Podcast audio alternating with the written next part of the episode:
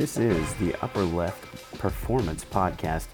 I am your host, Jack Anderson, and before we get into the show today, I just want to direct your attention to several of my offerings, which you can find on my bio uh, on Instagram at Jack underscore Anderson III. Uh, I have a free ebook on there, Quadrant Training, uh, which just details some of my thoughts on the consolidation of stressors between training and sport. And if that interests you after reading, you can always try to look at applying those concepts on, in a sprint based program, uh, which I have in my bio as well. That is the Quadrant Training Sprint Program, uh, where I combine both just structured training and my love of sprint training together. Make sure you leave a review for the podcast on your listening medium of choice.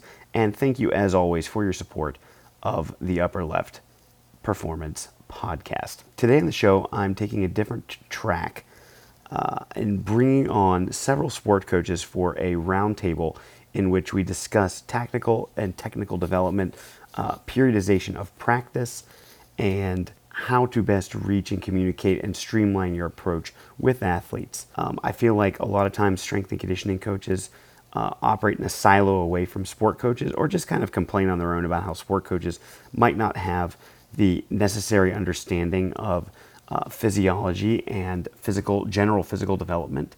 And i think really think it's on us to start having more conversations with sport coaches in order to help bridge that gap.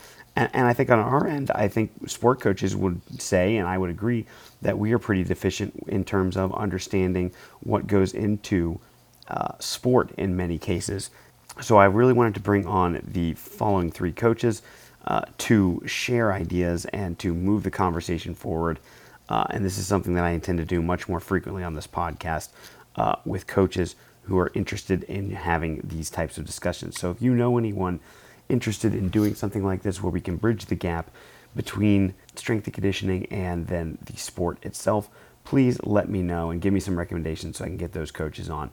Today's guests, however, are three awesome individuals uh, Kyle Bacchus, the head men's soccer coach from Coe College, Max Watson, also a head men's soccer coach for Virginia Military Institute, and Matt Troy, who is the head volleyball coach at Johns Hopkins University.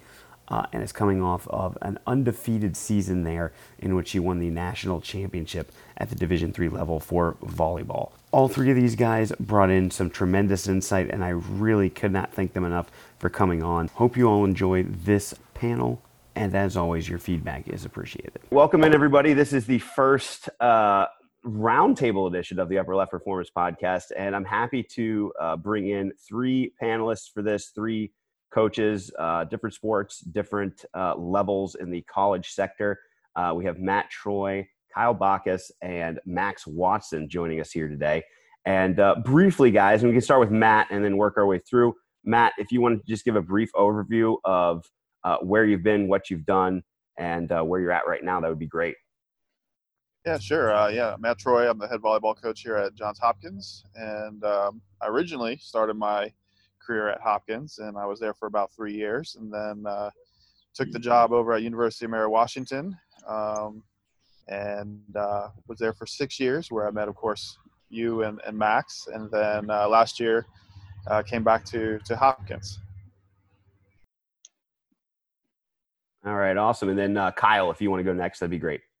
Sure. I'm Kyle Bacchus. I'm the head men's soccer coach at Coe College in Cedar Rapids, Iowa. I've only been here since uh, about August and the head coach since November. Prior to that, I was working uh, semi professional soccer teams and uh, a director at the youth level. So, yeah. Awesome. And then Max? Yeah, uh, so I'm Max Watson, uh, the head men's soccer coach at Virginia Military Institute uh, based out of Lexington, Virginia. Uh, I've actually also a, a, recent hire, similar to, to Kyle. Uh, got the job in, in what was March before all the maybe not the March madness we know, but the the, the madness that started to ensue in March. Um, and also obviously spent time with with uh, Jack and, and Matt at the University of Mary Washington, where I was an assistant for for three seasons, and have spent coaching stints at multiple high schools and club level as well. So. Awesome, guys. Thanks a lot. Now, um, jumping right into this, then, uh, one of the things that I'm most interested in, in hearing from you guys is a lot of times, like in strength and conditioning industry, uh, I feel like we kind of operate in our own silo a lot of times, specifically at lower levels, just because of how many sports the strength coach or the two people on staff have to work with. Um, I think a lot of time is spent going, well, you know, if this sport coach understood uh, what we know about how to develop an athlete in some ways, like things would be so much better, blah, blah, blah. And I, I certainly have, have said those things myself before. Um, but I think over the last year, I've done a lot of thinking about um, just how little I, and I think a lot of strength coaches, to be honest with you, would know about a particular sport. And the fact that we have these, you know, these, these colleagues in, in terms of you guys who are just a wealth of information about, you know, respectively soccer and volleyball and I, I, know Matt and I did discuss volleyball quite a bit. Um, but I think honestly, that was the only coach while I was at Mary Washington that I spent that much time talking about like technical and tactical development of volleyball. And it gave me a much better understanding of what to do in the weight room.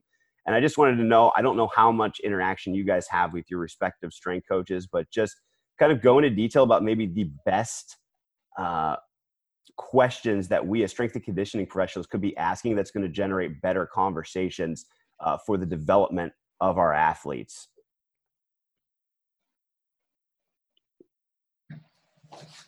yeah, I, I, can go, go I can, do it, I Max. start us. Uh, yeah, yeah. Um, no, so we we're, we're fortunate here with you know just kind of the makeup of the department, and uh, we we have a strength conditioning coach named Logan Moody works specifically with us, and we're we're we're very close. And um, it, it, I think it's just lines of communication, right? I think sometimes the the the sport coaches, and then the uh, kind of strength and conditioning coaches, depending on the department and how busy and inundated everybody gets with work on a day to day basis, the next game, the next practice, the next uh, travel, right? Whatever it might be. Um, I think it's just tons of communication uh, in terms of what, from the sports side, uh, players are dealing with that moment, right? As well as on the academic side and all the stressors, and then pairing that up with what we what we're doing in the weight room, you know, because I think uh, just what, when coaches get inundated with the day to day and what they're doing in training, and sometimes that lack of communication starts to happen, and uh, then all of a sudden, uh, maybe we lose track of what's going on in the weight room. And not that it's not good stuff, right? It's just are we always properly pairing it with uh, what we're doing on the technical side on the field and stuff like that. Yeah, and to echo what Max said, I know I've worked closely with our strength coach to where I set up our soccer training sessions in advance so that they were periodized physically and tactically and said, here's what we're doing each week, here's what we're doing each day. Let's try and keep this in mind as you come up with what you're going through. And I think one of the, the biggest challenges is um, probably in an ideal world, we're harnessing and leveraging the power of the strength coach more and more on a daily basis but when like as max is saying when you're dealing with academic stressors so, social stressors kids living away from home for the first time not to mention a, a, super condensed compact season where you're squeezing 20 games into two months it, i mean during season it's just it's rest and recovery. And i think that harnessing the strength coach to have another voice with your athletes saying hey don't go to the gym today guys. It's the day of a game or it's the day after. I know last year we had guys doing max out sessions because I've got a couple of big, strong boys on my team who love the, the mirrors. And they're doing max out sessions the day before a game. And so, like, I'm telling them no. And now I've got the assistant coach and the strength coach saying no, no. And if he sees them, he's like, nope. Um, and so I think that that's important because as professionals, you want to be as much as you want to harness sports science, it's also a matter of educating the players and, and focusing on that, that rest and recovery during different periods of the year. Yeah, and as you spoke to a little bit earlier um, at the beginning of the conversation, you know, for me, I've always tried to make sure that we're communicating with our strength and conditioning coach every single day. Um, so, I mean, you and I had tons of conversations, and I think, you know, the typical questions I, I feel like I was doing a lot of the question asking um, in just terms of okay these are the techniques that we're using how can we develop those um, within the strength and conditioning side? And then also just the rest and recovery piece you know like he was speaking to a little bit earlier and you know where are our athletes at different points during the week um, based off when we're going to be playing games and what are we doing in the weight room um, because of that Uh, we did something a little bit different this year. Uh, I brought it to our strength and conditioning coach, and and he liked the idea. And I, I can't say that I, you know, took it. You know, I came up with it myself. I took it from the uh, Illinois coach, and uh, we went to four days a week uh, lifting, and we would only go about a half hour each of those days right before practice. And one of the reasons we did that was we didn't want to start and stop them twice during the day. And we also felt that with only having a roster of 10, you know, you're looking at loading them up for a 45 minute to an hour workout and then a two hour practice. And, and we just felt like that might be a little bit much uh, during the season. And so we went to half hour lifts, basically getting them all ready. And then we would go straight into practice probably about 10 minutes after that. Yeah, I think that I think that's awesome. That's kind of one of the things that um that that I've been toying with a lot. You know, ironically, I was thinking about this the other night, Matt, and I was thinking about what I'd do differently for you guys in season, and I think I would have encouraged more lifts and less time uh, for that very reason, and then just undulate the stressors and match them up to practice, which is I think something that Max and Kyle both referred to as well. Um, that that concept of consolidating stressors, I, I believe. So I'm trying to remember who it was. Kyle, you said you've periodized your whole uh, practice plan in advance, right? What does that kind of look like for you? And what are this is something on my end that I I don't I have a lack of knowledge on, but what how are we periodizing soccer or any sport uh, practice, and how is that kind of like looking in terms of like what you're doing on a given day and how it progresses or regresses or whatever it is you're going to do? Yeah, and I'll be clear, I'm not an expert on this. Um, I need to study Portuguese to become an expert. But it's this idea of a tactical periodization. And essentially, it, it takes the same periodization concepts that like Tudor Bompa would talk about, right?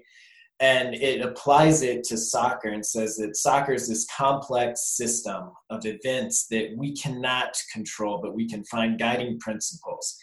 And so our goal is to always train these principles. Um, and so each session is focusing on a holistic approach. You're not separating out, separating out tactical, physical, psychological, and and all that. You're saying we're training the whole player every single time, every activity, every session. And so each session will have kind of like maybe the topic is I'm building from the back using my wing players to generate space. But within that topic, right, I can say, okay, I need certain physical stressors and I want to focus on power development. So if I'm doing that, my activity, my prime activity where I'm, I'm timing intervals, I'm making sure that we're, we're not getting over fatigued, is going to be 3v3 or 4v4 because that's going to deal with a lot of short, quick movements. And so they're going to need adequate recovery, and those short, quick movements are going to correspond more to like a power. So if I'm going to the strength coach, I'm saying, hey, this is a power day, like let's not have you do aerobics you know? And and then obviously i could teach the same concept like building out of the back same thing and say yeah 77 is my approach. And if i'm doing that you know i can still moderate the intensity whether i want 50% effort or 75 or 90% based on the number of intervals the duration of the intervals and the recovery period just like you would any weight training session but that 77 is going to correspond more to either like a power endurance or an aerobic capacity type workout. Um, and so it, it can be a nightmare to plan on the soccer side because first you have to determine what the hell is 100%, right? And obviously your fitness level at the beginning of the season is going to be different from the middle, from the end. And so, what's a 100% in a 3v3 activity or 4v4 activity or 11v11 at the start, the middle, the end? And it can be painful, but for me, I think as a coach, I have to honor like that idea, like, like the sports science idea. I wouldn't ask a kid to go in and, and bench press 50 times until they die and say, oh, we're doing three sets of three or four sets of eight, and, and here's your recovery period. And so everything I do is like it's timed. And when the beeper goes off, if I haven't seen what I wanted or gotten my coaching point out, that's my issue. But the guys need a break because they, they have another bout of exercise. And I think that as soccer coaches, we need more people viewing it through that lens, through a sports science lens. And then we also need more people saying like we can't separate the tactical and physical. It's it's all one event, right? And we have to be able to be good enough uh, astute coaches to be able to train all of those things at the same time. And and from from a soccer standpoint, Kyle, I mean, you're talking about small sided games, right? A lot of small sided game environments where on the on the soccer specific side of things, you know, you talk about you can't separate the physical and the and the technical or tactical, right? For soccer, the small sided game is exactly how we're able to, uh, in a lot of situations, merge the two, right? But as Kyle said, every small sided game is so complex with every movement you make uh, whether it's it's sharp or, or rest and recovery. And there's rest and recovery moments. There's uh, intensity moments, and there's everything in between.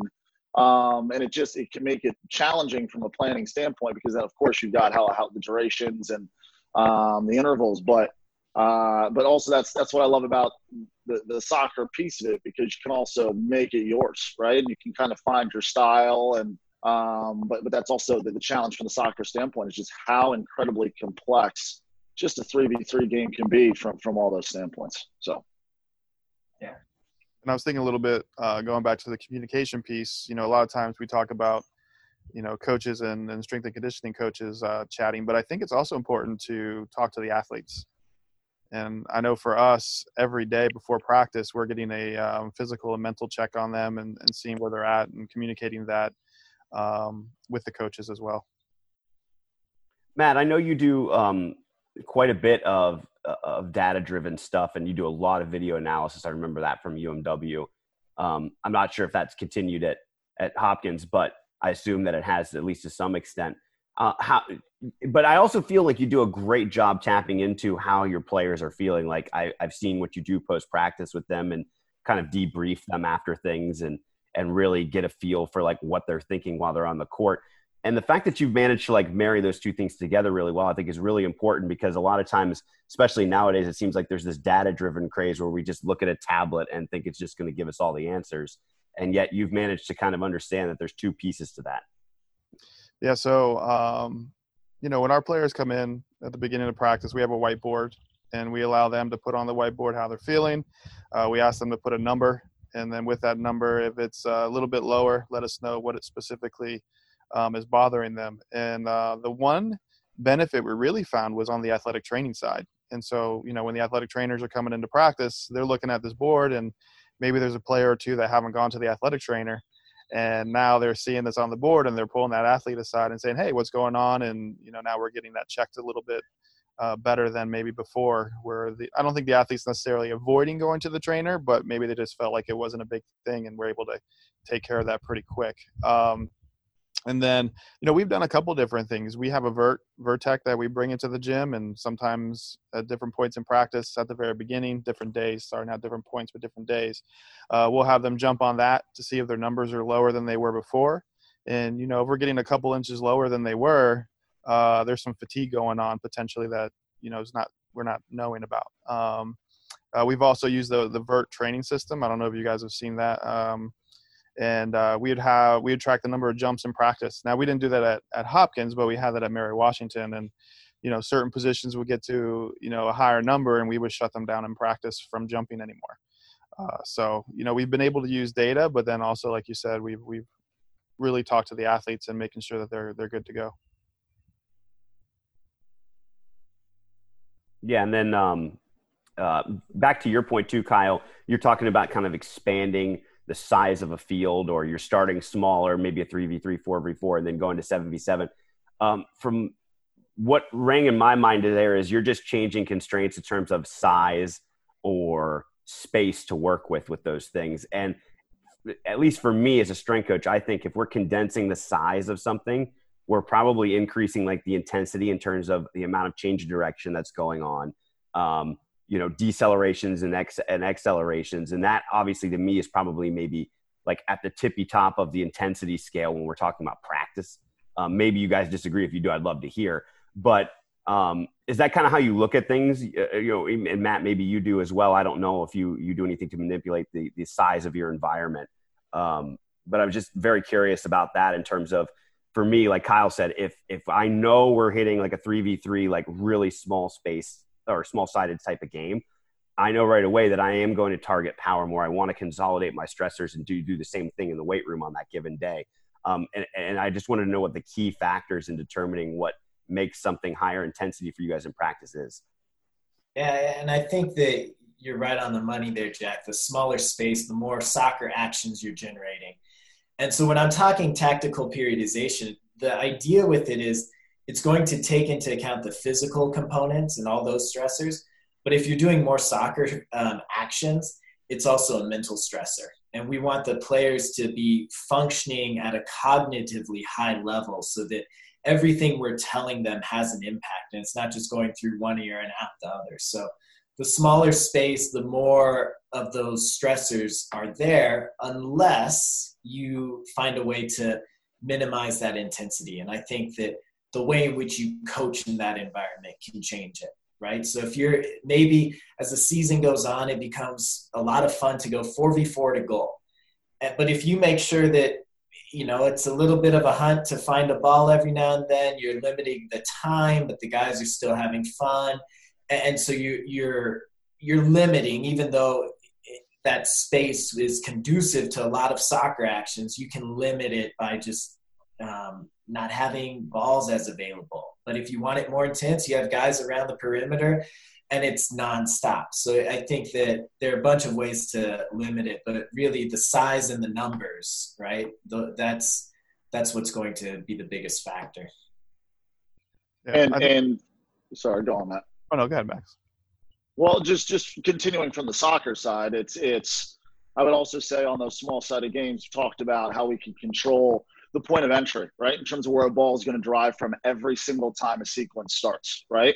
And I would say for us, I can change the the way I try to change the intensity of a small sided game for players that are participating. Yes, is the numbers, but also I just harp and focus on transitional moments, right? moments from when now the ball went out of play and what's the point of entry and how does it restart, right? Or is when a ball goes out of bounds, is that a transitional moment where all of a sudden we've got a new ball that immediately enters because we've got ball servers? Is there a transitional piece where we've played games where even as the ball exits the field, it's neither team's ball. It is a race to go get that ball, right? And then, of course, the intensity is just spiked for those guys surrounding the ball and then we we uh, we can continue playing. And also, everybody's attention spans don't stop either, right? The stressor of the ball is actually still live, even though it's not, right?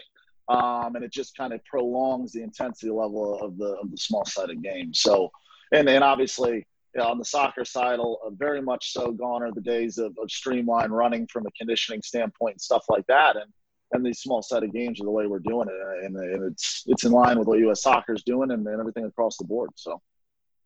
Yeah. And I, th- I think for, for volleyball, it's a little bit different. Um, I want to say when we get into like the 3v3s or the 4v4s, a lot of time, even though they're getting more contacts, the uh, intensity is lower.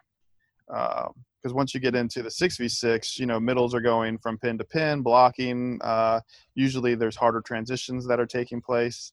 Uh, so for us, we use the small sided games uh, to get extra contacts, and then we, we use the 6v6, our normal gameplay uh, to really amp up uh, the intensity. Um, you know, and and I think for us last year with only having a roster of 10 we weren't able to do a whole lot of 6v6 but we did do some 6v4 and um, you know 5v5 things like that and uh, you know for we would cut that back our practice times like typically we like to go two maybe two and a half every now and then and and last year we were between hour hour and a half and maybe two hours at times um, if it was earlier in the week and we had a few days between games. But uh, so I, th- I, think it's for a matter of roster management as well and what you can do. Yeah, I think your point to like the the condensed practice time is an important one because I know in the soccer world there there's still some old school coaches who are like it's got to be two hours and we're going to get everything in. But to me, like it, paying attention to what they're able to cognitively take in each session. You have to say the topic is limited so that we actually understand that topic. And then if you're moderating the intensity and, managing that effectively, you could have a great session in 45 minutes, an hour, hour 15. It depends on what your goals are. Um, not enough coaches, I think, look at that as an option. And because you can always use the the film room or a recovery session after to like say no we still want them focused and working for a certain amount of time but our sessions don't have to go on and on and on. Well, and, and we talked about the stressors of just college athletes, right? And I know for here at VMI, I mean, my goodness, our guys have a lot on their plate, right? Um, and for us, being as time efficient as possible, yes, from a rest recovery and, and strength training standpoint is important, uh, but even just just for the livelihood, right? Uh, in my opinion, you know, happy and players that that feel fulfilled, right, and enjoying what they're doing every second, every day, and every session we step into is uh, is almost the, the most important thing for for results and and relationships and, and a healthy organization and a healthy program. And I think uh, one of the easiest ways to manage that that maybe sometimes is less talked about just because as Kyle said, there's just sometimes the concept of just you've got a two hour time slot for practice and a coach says, well, hell, I'm going to use every minute of that, right? When in reality, uh, that's actually kind of productive. So. I liked um, what what you guys are talking about too. With like Kyle, you were saying transition them over to film or something like that. I always found that uh, when I've observed athletes practicing, like let's be honest, I don't think a lot of them enjoy practice. So if we could find a way, one, to make it more enjoyable, like we're talking about, and then two, uh, have those transitional moments into something else, maybe where you're even off the pitch, off the court, in the film room. You spend 15 minutes looking at that. I think even having transitions like that, we like we as humans crave some novelty and and changes in our environment from time to time. So while I think structure is great, we have to find a way to marry a little bit of unpredictability in there to keep people invested.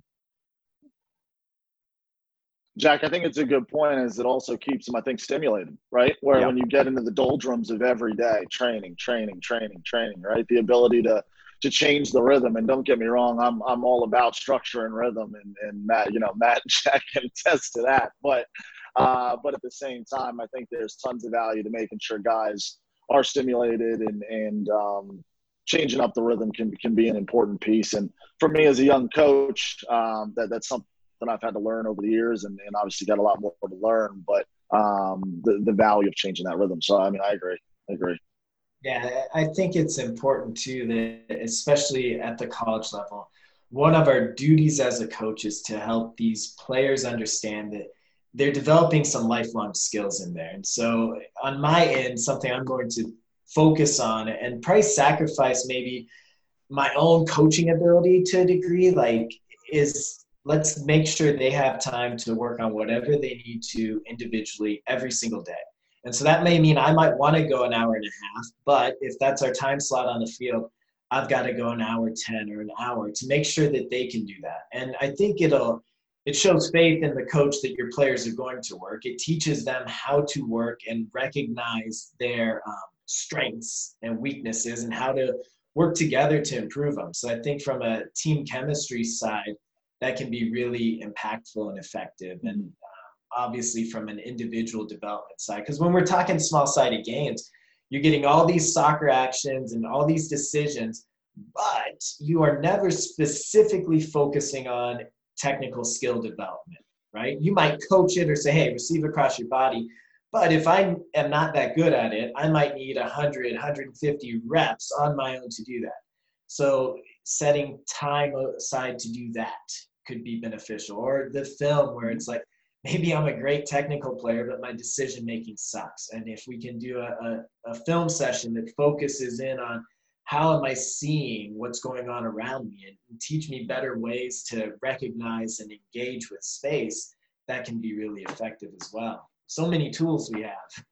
Yeah, agreed, agreed. And and and I would I would take it even one or two steps further. I mean, obviously we're in the, the era of Zoom right now, right? And we're trying to operate with our teams through through virtual means and you know, for us, we talked about stressors. Oftentimes, there's a lot of schoolwork to, to be done, and you know, reading another book might just be more more work and another stressor, right? But the ability to, to teach cultural concepts and change the rhythm through through different readings and different ideas and the presentation of ideas, and then you know to give a give you guys a little bit of a look in our program. I mean, uh, this this coming Thursday, we're looking we're, we're doing a men's soccer trivia night, right? Just to change the the rhythm of in the, in the week to week of what we're doing and and uh, but also you can use those clever things to further educate your players right on on how, how ncaa tournament works right and how we qualify for those things where oftentimes i think coaches sometimes don't even don't even talk or educate their players as much on that stuff because we love the sport. Don't get me wrong, and we want to coach, we want to be on the field or on the court, but um, also having a program and players that are educated on some of that stuff and they don't even realize they're taking the time to learn it, right? Uh, is is usually the best part. So. Again, you get you get at this is another thing that's interesting to me. You guys get like we get athletes, and we're talking about what I think is like really great. Like we're moving forward with what's going on here in this very discussion. You know, very progressive in a lot of ways, especially away from like old school coaching.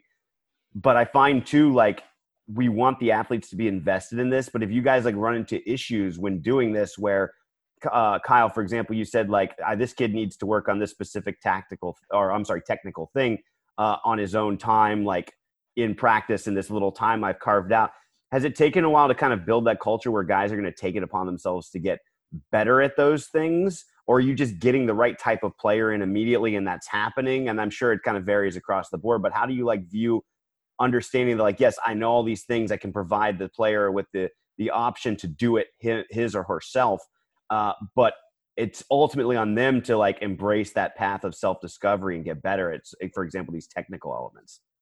Yeah i think it's the answer is yes to everything. It's a challenge. It's it's about generating that culture. It's about getting lucky. And, and, to me as a coach it's about being flexible and, and viewing myself not as someone who's there to manage performance but as someone who's there to teach somebody to manage their performance and to recognize that when i was a player i spent most of my time injured because my coach was not up on like the sports science. And, and so there's this idea of like build that mental gritty edge but if you have someone who's already got that they run themselves into the ground and they're injured. And so you've lost a good player. So my thought is I've told the guys this like, well, you can stay after, but if you have a pressing matter, go go handle that. And, and my expectation is that eventually everyone is going to embrace it because their team's going to hold them accountable. Or the ones who aren't going to embrace it, they're going to get left behind. And you know, that's that's their personal choice at that moment. You know, when you've been provided opportunities, facilities, equipment and a time slot where you have other teammates and peers engaging in that activity if you choose to step away from that that's why it takes some some resolve right you have to really be committing to not be committed and you know if you if you've chosen that path then it'll be clear your playing time will suffer but again like i tell my guys like the best player on the field, if he if he's like, no, I'm not going to do that because my body hurts, he's not going to do that, and he's probably still going to be the best player on the field because he knows what his body needs. When I coached semi pro up in Duluth, Minnesota, we were preparing for um, national tournament against Detroit FC, and we were going to play in front of seven, eight thousand fans. And our captain, who's our, one of our best players, he played grueling minute after grueling minute in that two weeks leading up to that um, playoff game, he trained twice. And he, wasn't injured, but he was just feeling a little run down. And he's like, I'll, I'll come out to sessions, I'll watch, but he needed that. And he scored, I think, two goals in that game. We lost. But like he was still, he put in the time years in advance that his body needed something, his mind needed something. And as a coach, I think if we're willing to not manage the player, but provide them with the tools to manage themselves and be willing to accept that right? And sometimes it has great payoff and other times you get screwed. But if we're willing to accept that I, I, think more often than not you're going to see players really embrace that culture and hold each other accountable to working smarter working more efficiently. And i would say going along with that you know we talked to our, our players about being proactive in their own growth and you know, soccer, depending on how many coaches they have, their roster's what twice the size of ours. And so they have one or two coaches and they're dealing with 26 plus athletes, you know, they don't have that time individually to work with them every single day and just put that focus on one individual. And so, I mean, we're even that way in the volleyball world, you know, one or two coaches up to 17, 18. And so for us, uh, we try to make sure that we take time once a week with each one individually for about 10 or 15 minutes and they come in and they'll do film but we don't just we, we've, we've kind of flipped it a little bit where i think in the past you find coaches will go, they'll look at film, they'll cut the film, and then they'll bring the player in and they'll tell them all the things that they want them to get better at. And it's a double-edged sword, right? Because yeah, they're giving them information, but at the same token, you're pretty much telling them all the things they're not very good at. Hmm. And so what we flipped was we have them go find the things that they want to work on, and then they bring that back to us, and then now we're you know collaborating with them and how to help them achieve their goals and so you get a little bit more buy-in that way because it's things they want to work on and then once they hit the things they want to work on now they're looking for more and they're asking you what else can i do to get better and so now all that stuff you wanted to give them right away they're more receptive to and so that's something that we did and um, you know our players have given us great feedback on it yeah, that sounds like an awesome way, Matt, to drive engagement and make sure that players feel like they have a, a real active role in their development. Um, yeah, that's awesome. I, I, think I'll have to try that this season. Well, and it also works well for those that maybe don't think about putting in that extra time or never really have watched film. It, you know, you you make it where you're you're telling them they need to, but then once they see the benefit of it they buy into it and they're like oh this isn't so bad. Like i like this. And um, you know for our starters they can use game film and we film every practice. And so what we do is those that aren't starting we ask them to look at practice film and that way everybody's still being involved in the process and it's not just if you're playing you're getting better and if you're not playing you're not nice not that if you're not playing you're not but you know what i mean like the, the players see it as well. I don't have game film to watch, so why watch film?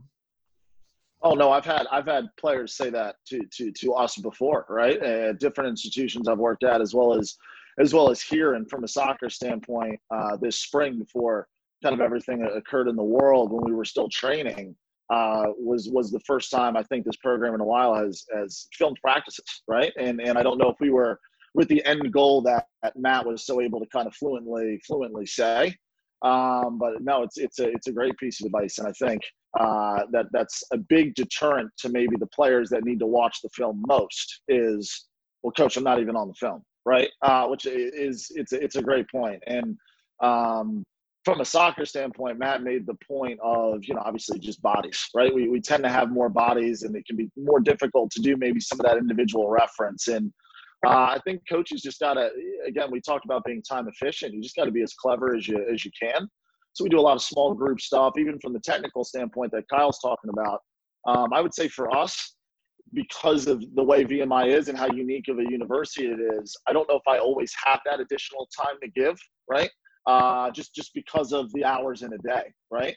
So we actually start reverting to a lot of small group, positional oriented, position specific stuff where maybe we can hit that uh, technical point that uh, Kyle knows this this one individual needs, but hearing it's going to benefit the group at large, right? Uh, when I say the group at large, I mean that position at large, the center forwards at large, or something like that. So, and we've gone that direction with with film at points as well.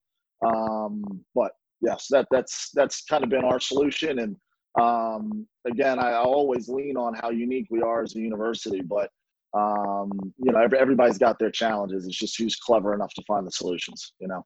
And I think going off of what Max was saying with the the small group instruction is also you're you're talking about this and maybe you're hitting that one or two individuals that need a specific technique but now that group is also helping that individual because they're going to watch it in practice mm-hmm. and um, you know and a lot of times maybe they're even that individual that's working on that piece is going to ask their teammates hey can you watch me in this area? And so now they're they're working together and you know there's more coaching eyes so to speak on on that individual player.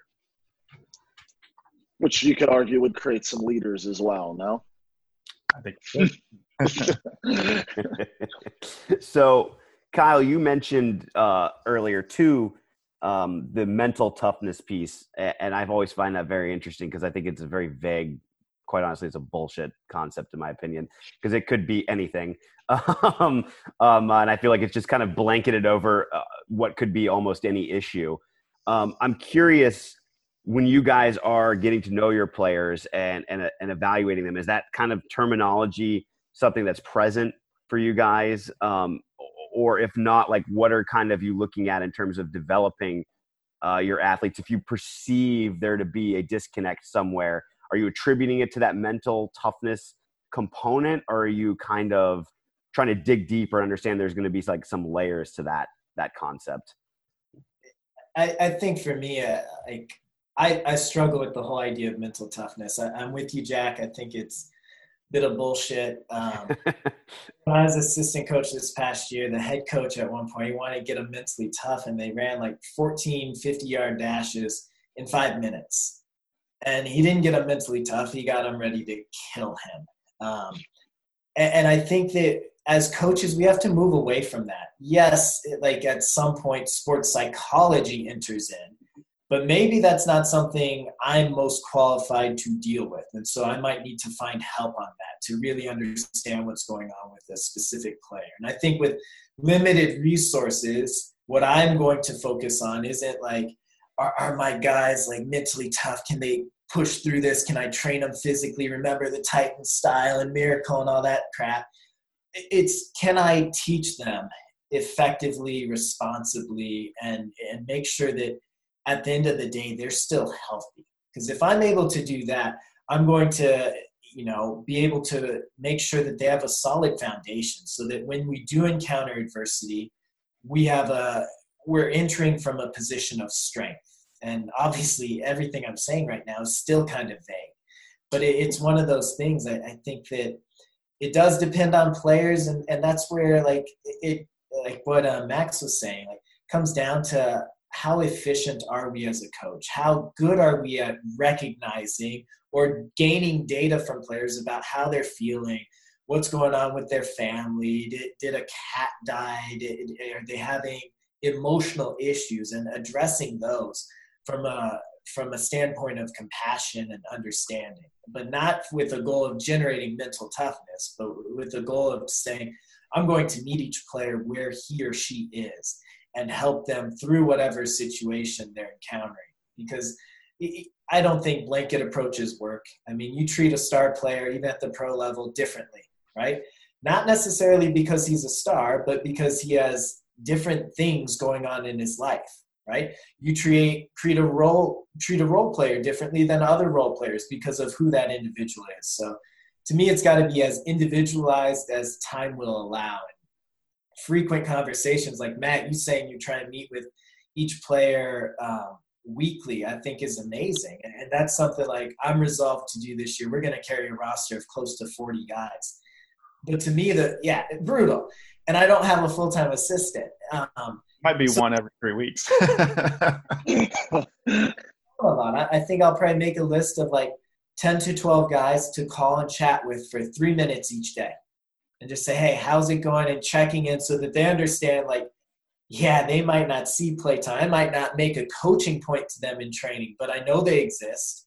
I know what their strengths are, and, and I'm aware of their weaknesses. And I think that that is far more important than trying to create mentally tough players because what does that even mean? Yeah, and I think when you think about mentally tough, right? You think of certain athletes specifically. You know, like for me, I would think of like Kobe Bryant or uh, Michael Jordan, things of, of that nature. Um, but the qualities that a lot of them emulate were more to be along the lines of they were confident and they were well prepared. And so for me, I want my players to always feel confident going to the match because they're well prepared and they know what to expect and they've been able to execute it in practice. And and going off what Kyle said, like running them to death just to try to see if they're tough enough um, to be on your squad or that they're going to fight, you know, my motive, you tell me to go run a whole lot. I'm not going to be that motivated, but you put me in a game situation and ask me to win that game, I'm going to go after it.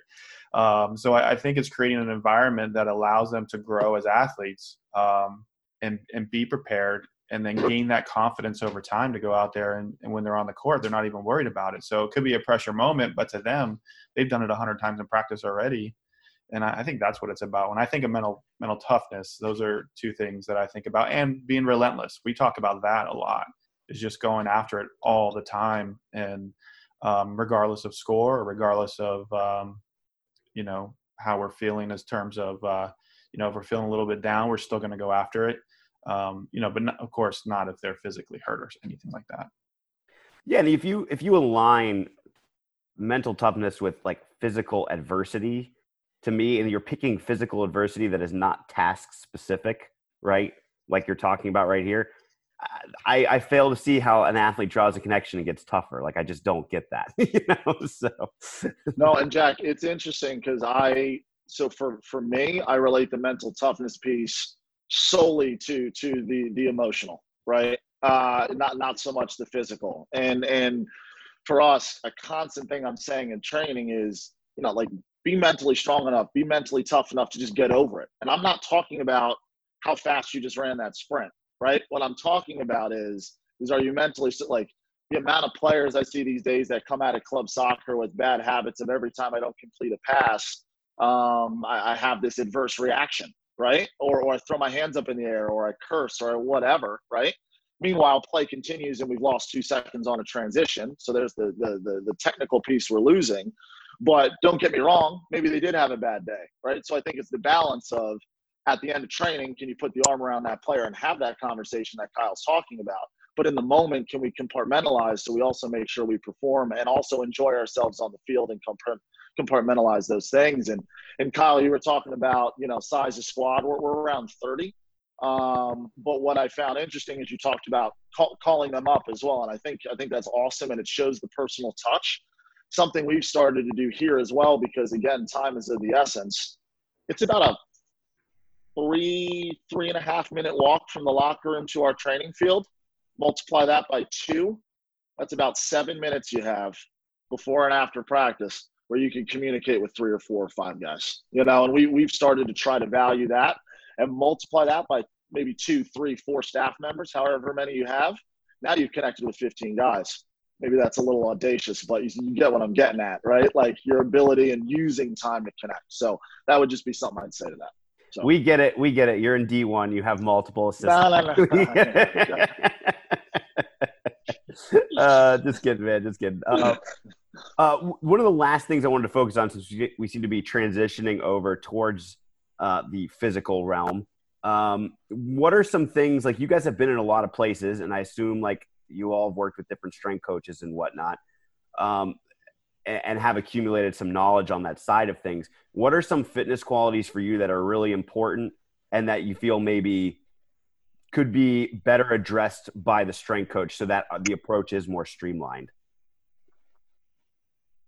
I think it's really tough, at least in soccer, to give a general answer. You know, I have a center mid who's incredibly like dynamic, agile, side lateral movements incredible. Um, and he's texting me, his coach, I need to get faster. What are exercises I can do? I'm like, you actually don't need to do anything except stay healthy. But then I have a kid who might want to be a winger. We have a winger who can run 10 70s in a row and still be the fastest guy on the field. So for him, it's like, yeah, if, if you want to compete there, you, you do need to get faster. And so I almost think it depends like position to position. And, but that's, I mean, unless you have the resources as a strength coach and are working with the staff, I think that's that's brutal to try and uh, work through. And so I think it, it, falls on the coach to kind of say, look, here, here are guys who kind of fall into different categories as far as their needs. Cause you see them play and it's like, so for me, I gave our, I talked through each player with the strength coach and say, look, you can give them anything that's general. They all need to work on like their foundational strength, their foundational movement skills, developing a base so they can generate more power and speed and, and repetitive power and speed. But I don't care if this kid um, ever improves in his weightlifting numbers because he's he's perfect the way he is. And if you look like on the soccer side, like Neymar, he came out like a skinny little dude, and when Barcelona, PSG, they say we're, we're keeping your your ratios from upper body to core to lower body the same. So every workout you do is going to be a full body um, complex chain um, workout because we don't want you changing anything. You know, it'd be like if you're asking Steph Curry to put on 10 pounds, it could throw off his shooting mechanics. And the, the skill is so much more important. So make sure Steph's ankles are stable by transitioning his movement structure to his hips. and I think that that for me, it's got to depend on the the role the player plays in the in the game, right? And in soccer, you have probably four or five different needs, right? From guys who are going up and down to guys who are just doing short bursts to guys who are primarily lateral and then guys who need to be more physical and stronger and, and you have those dynamics and god bless a strength coach if he's willing to come up with individualized or role-based patterns for that but um, most likely not so i think it's it's more for me at least it's managing the expectations of the strength coach and saying I'm okay if this guy shows minimal improvement as long as he's respecting you and taking it seriously and staying healthy. Whereas this guy, I, I want to see a 20% increase because he needs this. And so it's, yeah. Yeah, I mean, as, as certainly uh, position specific, even within volleyball, you know, when you have your attackers on the front line and, you know, they need those big explosive dynamic movements, but then you have your liberos in the back who really don't jump at all and they're more about quickness and being stable. Um, but and you know this with me, Jack, is I never try to say that I'm an expert in this field um, in any way. You know, I know I know my coaching role, and I utilize my strength and conditioning coaches and and ask for their knowledge, and and I put a lot of trust in them um, because I know how hard they've trained and the vast knowledge that they have. So for me, it's it's more or less just asking our strength and conditioning coach, hey, what do you need out of this player? and um, how can we help and and support that and i think as coaches sometimes we tend to be the ones giving all the information and telling what we want and how we want it. And um, you know there's a lot of type a personalities in our, our field. And I, I think it's important to be able as a coach to step back and just say hey what do you need from us? And what do you need from our athletes? And how can we support that? And uh, the other thing we always try to do is see if the strength and conditioning coach has time which normally they they may or may not because they're taking care of like 20 teams for one coach, especially the D3 level. And and Jack, you've been a part of that. Um, is if they can come into a practice and just watch the athletes move. And I know you were able to do that a few times, and we were able to find deficiencies from your expertise just watching them move in a way or jump and like, hey, why are they loading that way when we need to work on on whatever piece it might be within their their jumping mechanics. So that's a little bit soapbox, I would suppose, as a, as I'm going off a, a little bit here. But I, I, for me, I always uh, default to the strength and conditioning coach. But but I, I totally agree with with Matt because it's not necessarily my, my, specific background and whatnot, but um, I, I, always call our strength and conditioning coach uh, our expert in that regard, right? And I think there's a lot of coaches. Uh, in general at the college level that that almost start to insert themselves in the work of the strength coach when maybe they're not that's not necessarily their background right? And that can kind of make the waters a little murky and maybe mix the message in terms of what's being presented to players which as we've talked about the amount on players' is plate and how customized things ideally could be and should be. And my goodness if we can make if we can make it simple and effective in the weight room and allow our strength and conditioning coaches to be our experts for us as long as we have proper communication and can express what we're looking for from the technical and the tactical and the soccer or just the sport side of things, as Matt's saying. And, you know, Jack, to answer your original question, you know, Kyle obviously made the point that, it, that there isn't a one fit all answer, right, when it comes to that. And I think I totally agree there isn't. But over my years in coaching, I've tried to to find the one word answer that obviously isn't going to do a very good job, right? But I always say at a, at a base level, if I feel like we're making our guys simply more athletic on a day to day basis, of course, look, there needs to be rest, there needs to be recovery, there's periodization, etc. Right. And again, it's not a great answer, but it's the best I could find for the, the blanket answer, right? Is if we're simply making our guys more athletic, um, that's going to help us on the soccer side of things, and obviously Division One soccer and, and certainly the athleticism pieces that come with that. But um, and don't get me wrong, totally agree with what Kyle said about the customization, and we, we think about all those things, we do all those things, but um, but for the the blanket answer, that's what I would say. Has the landscape, because you guys have been in the game now for a while, uh, have athletes changed physically when you inherit them from wherever they came from uh, over the past you know 10 or so years? Like what's changed? Or has nothing changed for on Just the general general physical qualities i would say on the volleyball side, I mean, I know club teams are getting a little bit more into adding strength and conditioning, but it's a very minimal base. And and I know I think Jack, you, you had worked at our club in Fredericksburg, and you know, I mean, that's kind of the introduction they're getting to it. Um, we we honestly we see our biggest growth and the change in the athletes once they hit you know college and get in the weight room, and I've seen a, a almost a consistent pattern of that probably over the last 10 years. I don't think that's changed a whole lot, at least on the volleyball side. Maybe soccer could be a little bit different. They can speak to that.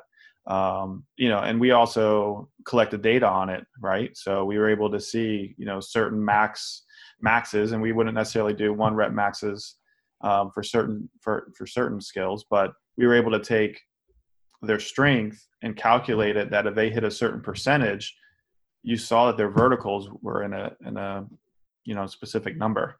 Uh, I'm not going to give all that that information out. You know, we did all that, but um, you know, so I, I, you know, for us, we know the value of it. Um, but yeah, I don't, I don't think I've seen a big change in in the athletes, so to speak, on the volleyball side, on the women's volleyball side. I think from a soccer standpoint, I would say over the last, you know, 10, 11 years in college soccer as, as coach, as player, et cetera, I would say I think our athletes when they come in as first years are a little bit more, let's say, familiar and and and whether it be through through home gym experiences or or um, you know just simply knowing that college soccer has all these physical demands, so they're trying to do some level of lifting before they come in and and strength and conditioning strength and conditioning work. Um, so I think every year what I'm finding is just a higher percentage of guys uh, coming in as first years uh, have some familiarity, some commitment to some technique. Whereas I think 10 years ago, uh, it was it was less that. So yeah, I would agree 100% on that. I, I, I just think it's interesting because I agree with both of your guys' assessment on that. But for soccer, and I played other sports in high school. I didn't do soccer, and so like football and wrestling were kind of two of my sports. And so if you wanted to play, you'd better get your numbers up, right? Because that, that had a correspondence to how much speed you were able to gain. And speed was an integral part of those games. Whereas I look at soccer, and you know, when we did testing throughout college, I always performed in the top two or three on the team, but I wasn't a starter because I wasn't quite good enough. And I look at even my team now, I have some guys who are athletic freaks and some who aren't. And those some of those guys who aren't are my best players right? And, and, you have a mix. And i think if they're trying to get to the next level they have to become more and more athletic but maybe that doesn't correspond to the weight room for some of them and i'm thinking in particular of a kid who's he's never lifted weights and yet his uh, his lateral shifting ability and balance with that and power and explosiveness is unreal and so was that developed naturally? Was that developed through the game, which is an athletic activity? I, I just struggle with this because my bent has always been like, if I'm going to equalize, I have to get stronger, I have to get faster, probably bigger, right? And, but I'm seeing like plenty of players who who who completely eschew that. Even and so the weight room can potentially make them better, but if it comes at the sacrifice of them and their skill, then it might not. And so it, it's just I I have no idea on what the hell that means, but I just think it's interesting, particularly in soccer, where I'm looking at like some of the guys who are spending the most time focusing on that are not the best players. It's so it's so interesting you mentioned that too, Kyle, because this is honestly something that I talk about on the podcast a lot with all my guests. I think the weight room has a lot of limitations, especially for certain athletes at certain points in their career. There, I think when you when you have someone that doesn't have a like you mentioned foundational movement or like maybe a foundational aerobic capacity or something like that, if you inherit a player like that, then yes, I think the weight room can be very beneficial for them early on. But after a certain point, I think we see diminishing returns on what we put into the weight room. And a lot of what goes on in the weight room is we reach for higher and higher task specific performance numbers in the weight room leads to a lack of athleticism in some cases if we go down that rabbit hole too far because what is max effort lifting i mean if you're looking along a continuum of like fluidity of movement, it's not close to the fluid side of things, you know. So it's a big that's a big deal in my opinion. I think it is important that we learn to brace and and build strength and have some connective tissue resiliency from lifting. But at a certain point, I think it does start to become uh, less effective or less useful. So I think that's a brilliant point. Now, now, Jack, have you found? Because I feel like I found this when we would uh, track our athletes at Mary Washington. You see huge gains freshman and sophomore year. You know, significant gains. Junior year, they seem to almost reach their max maximum, and then senior year, it's a little bit more of just maintaining them because their bodies are breaking down a little bit from just the wear and tear of being an athlete. And I know for us, we kind of really want to develop our freshmen and sophomores, and then on the back end, make sure that our athletes are staying healthy and maintaining their strength, um, but not necessarily, like you said, trying to go to that one next step because now they're really overloading their bodies on top of being an athlete to try to reach maybe 10 more pounds. Yeah, I think you're 100% correct. Um, specifically, specifically with like I think your sport in general too. The amount of wear and tear that happens from jumping is is insane. And if you've developed a girl's performance to be as high as, for example, like you know, like Savs was the year I was there. I mean, I think she she and Peyton hit like 30 inches on a just jumper. It was like just short of 30 inches on a vertical. Like, I mean, these girls are already six feet tall. So like very well trained athletes but once you start reaching performance that that's high that is that high to me i'm viewing performance and health on a continuum and if we've moved that far down you know the continuum on the performance side it is going to come at the expense of health and at a certain point we have to know when to kind of rein in some of the general development that's that's my lane so that they are ready to go for your specific needs you know on a game day and stuff like that and i think i think it's a brilliant point i mean yeah it's a in, in the four year process of developing a college athlete, after a certain point, specifically for non football related sports, where I think strength is just more important in something like football, um, yeah, it's time to kind of scale back a little bit. Again, depends on the athlete, but in general, it's time to scale back what we're doing uh, on, from a performance standpoint in the weight room so that they're ready to go when they play. And and what I would also add is I think especially maybe they're when you're one or two years in and they've seen certain gains or even somebody after their first year right i think it's important for coaches and i don't know how much this conversation occurs but to make sure that that person's work in the weight room or from a strength and conditioning standpoint is still focused on performance right i think a lot of times players will start getting carried away with you know we joke about the beach body or however you want to look at it right? But they lose perspective just because either a they enjoy the weight room that much and they're passionate about it or b they enjoy the gains that they're seeing. But we forget the whole point of why you're doing that right? And it's hopefully to help you increase performance.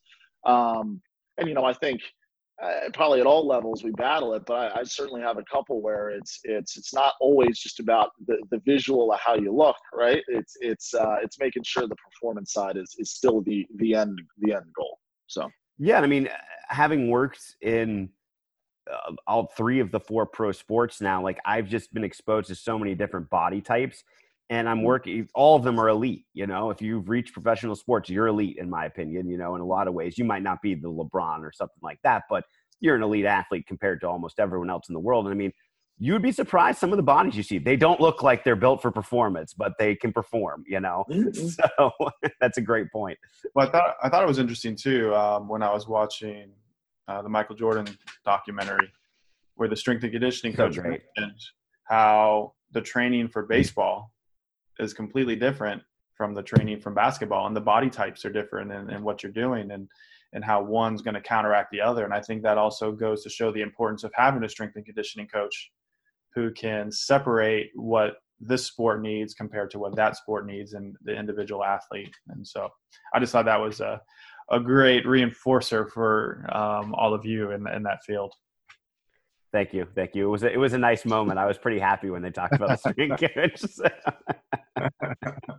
um, I thought you a real interesting point, Jack, about like the the spectrum of performance and health, and I think that that's something that like as coaches, if we can keep that in mind more, we'll probably achieve better performance. But that health perspective, you see so many athletes come out and they're broken down and, and, for years it's trying to and i know i've i've been a part of this trying to figure out how does my body actually work so that i can just be a normal human being and and healthy you know? Yeah.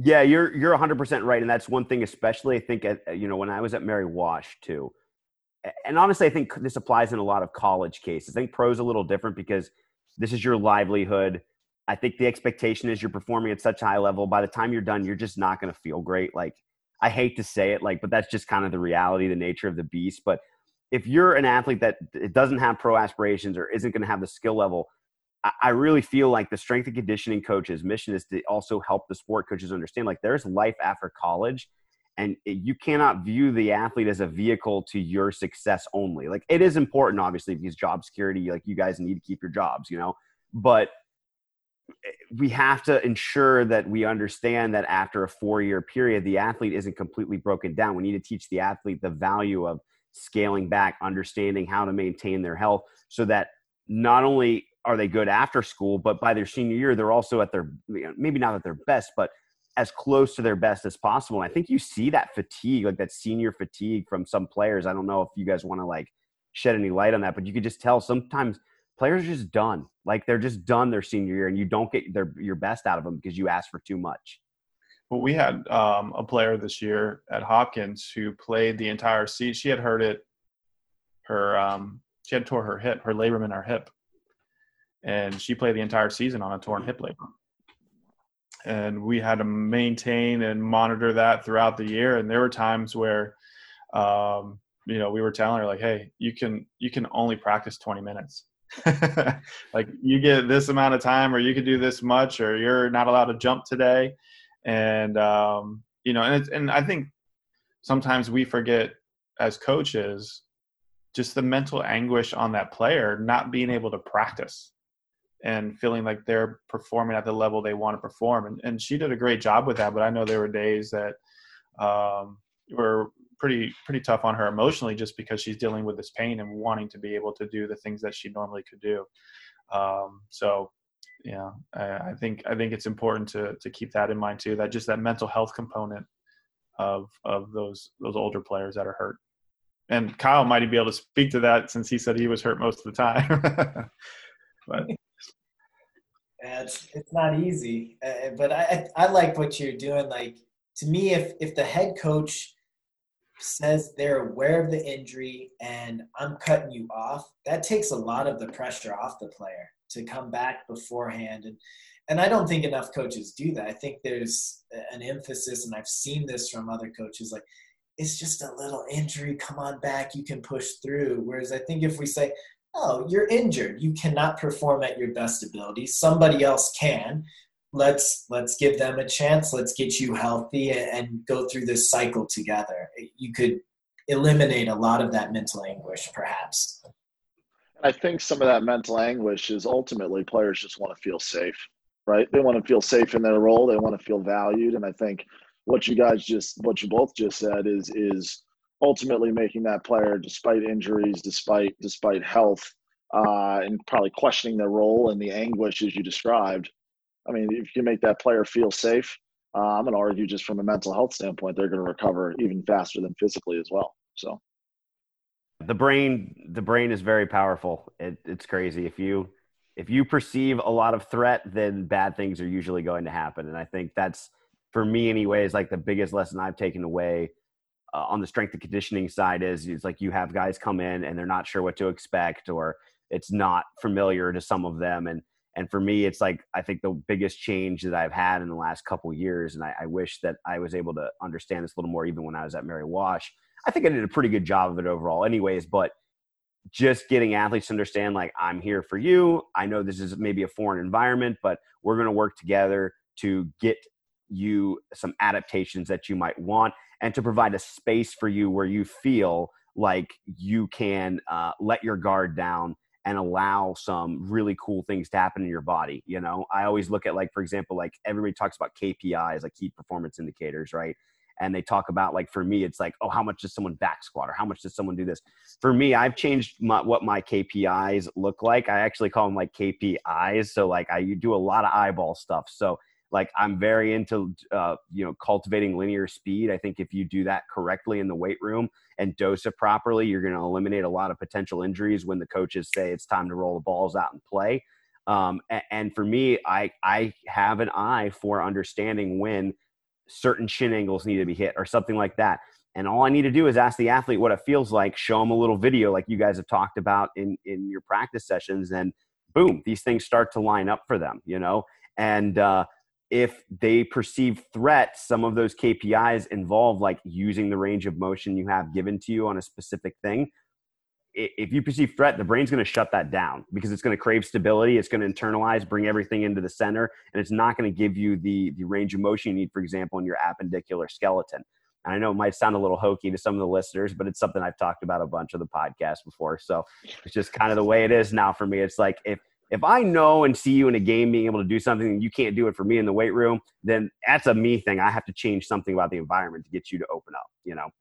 And I, I think for us too, one thing that we started to notice um, in our gym were some common, I, I, not necessarily injuries, but just kind of aches and pains. Um, and so, with working with our strength and conditioning coach and our athletic trainer, we kind of took a three pronged approach and made sure we were prehabbing uh, before every every practice. And one thing we did last year was um, if they went out down for their 30 minute lift and say their lift, what they did was more lower body, then our prehab would be shoulders that day when they came into our gym before practice. And if they did a little more upper body and, and a little less lower body, then maybe we were prehabbing the ankles and the hips. Um, and so we would just kind of counteract whatever they were doing to make sure they were per- fully prepared and, and uh, cutting down on, on those things. And I'm, shin splints were always a huge one with our, our, our attackers. And I imagine in soccer, you get a lot of shin splints. And I think it's also educating the freshmen how important it is as soon as that's starting to bug you, like go to the trainer because they all feel like, oh, it's just something little, and then a week later, it's a full blown, you know, shin splint. And you know, I don't know the time period, but it always seems like it's a week later. and um, you know, so we we really emphasize any little ache and pain. Talk to your trainer, talk to your strength and conditioning coach. Make sure that that that's happening. Well, and you know that the most frustrating perspective is the well, if I report this little niggling thing to my strength coach as well as my athletic trainer, coach isn't going to play me, right? So that's the immediate, you know, that's the immediate concern. But mm-hmm. obviously, we, we work to change that quickly. But yeah. Well, and I, I think that just comes down to the reaction the coach makes after all of that's taken place, right? So still want to feel safe, right? If your athlete trust, like, oh, you know, like coach isn't going to bench me because he knows my shin's bothering me. He's going to try to make sure that I'm ready to play the game instead I, I think you you find a better culture in that. Matt, Matt had Matt had, had no choice last year though because he had two players on his bench. Uh, at one point, at one point, I had one sub. oh man, down to seven. I hate to do this, guys, but I know Max has to get out of here, so I think this this will probably about wrap it up. But any part like closing thoughts from any of you on anything we discussed or something we didn't discuss that interests you? No, I think this was great. I, I enjoyed being able to chat, and I think it's it's reassuring to see that other sports because you know typically we talk with volleyball. Now Max and I would go to lunch all the time and, yeah. and chat, and usually that was philosophy and, and things like that. But it's it's nice to see that for an athlete, the same principles apply regardless of sport. You know, you just work hard, communicate, trust, and um, you know, and mental health. I think those are those are four big factors, and I think all three coaches hit upon those, which is which is cool to see. Yeah. Yeah. yeah. No, go on, Kyle. Thanks, Max. Yeah, just kind of to your point earlier, Matt, about like needing as a coach, as a sport coach, to kind of cede some of your your power, if you will, to the strength and conditioning coach and say, look, you're the expert in this. And my thought has always been, and I'm a former personal trainer, but the more that a sports specific coach can kind of dive into the sports performance, the exercise physiology side, the better a coach he or she will be because you have a deeper understanding of the, the demands and the, what the body's capable of. And and my my just I mean obviously I agree and and Jack thanks obviously for having having us on having me on as well and uh, obviously, we're, we're in a weird time in the world for, for all sorts of reasons and circumstances, but the the virtual world we're in right now with Zoom and, and the webinars and the workshops and everything that's going on in the world right now because we can't have the human contact. I just encourage. I know I'm going to be doing my best too, and I encourage others like don't just because things might improve in six months doesn't mean you stop having the conversations and the ability to virtual virtually connect and continue to educate yourselves because i think a lot of people have used this time where we're not recruiting every weekend, right, guys? To to continue to improve each other and improve ourselves, and hopefully, uh, you know, hopefully everybody continues to do it because I do I do think I do think it's great. So awesome, you, you, know, guys, thank you very much. I I really appreciate it. I think you know, speaking to Kyle's um, statements, uh, I feel like. Yes, it's great when the sport coach comes to me, but I think I've also learned, like over the last little bit here, Fergus Connolly has a great book called uh, Game Changer, and he talks about working your way from the sport on back to the physical demands of the game while being cognizant of the other uh, factors like like uh, Kyle was referencing from tactical periodization.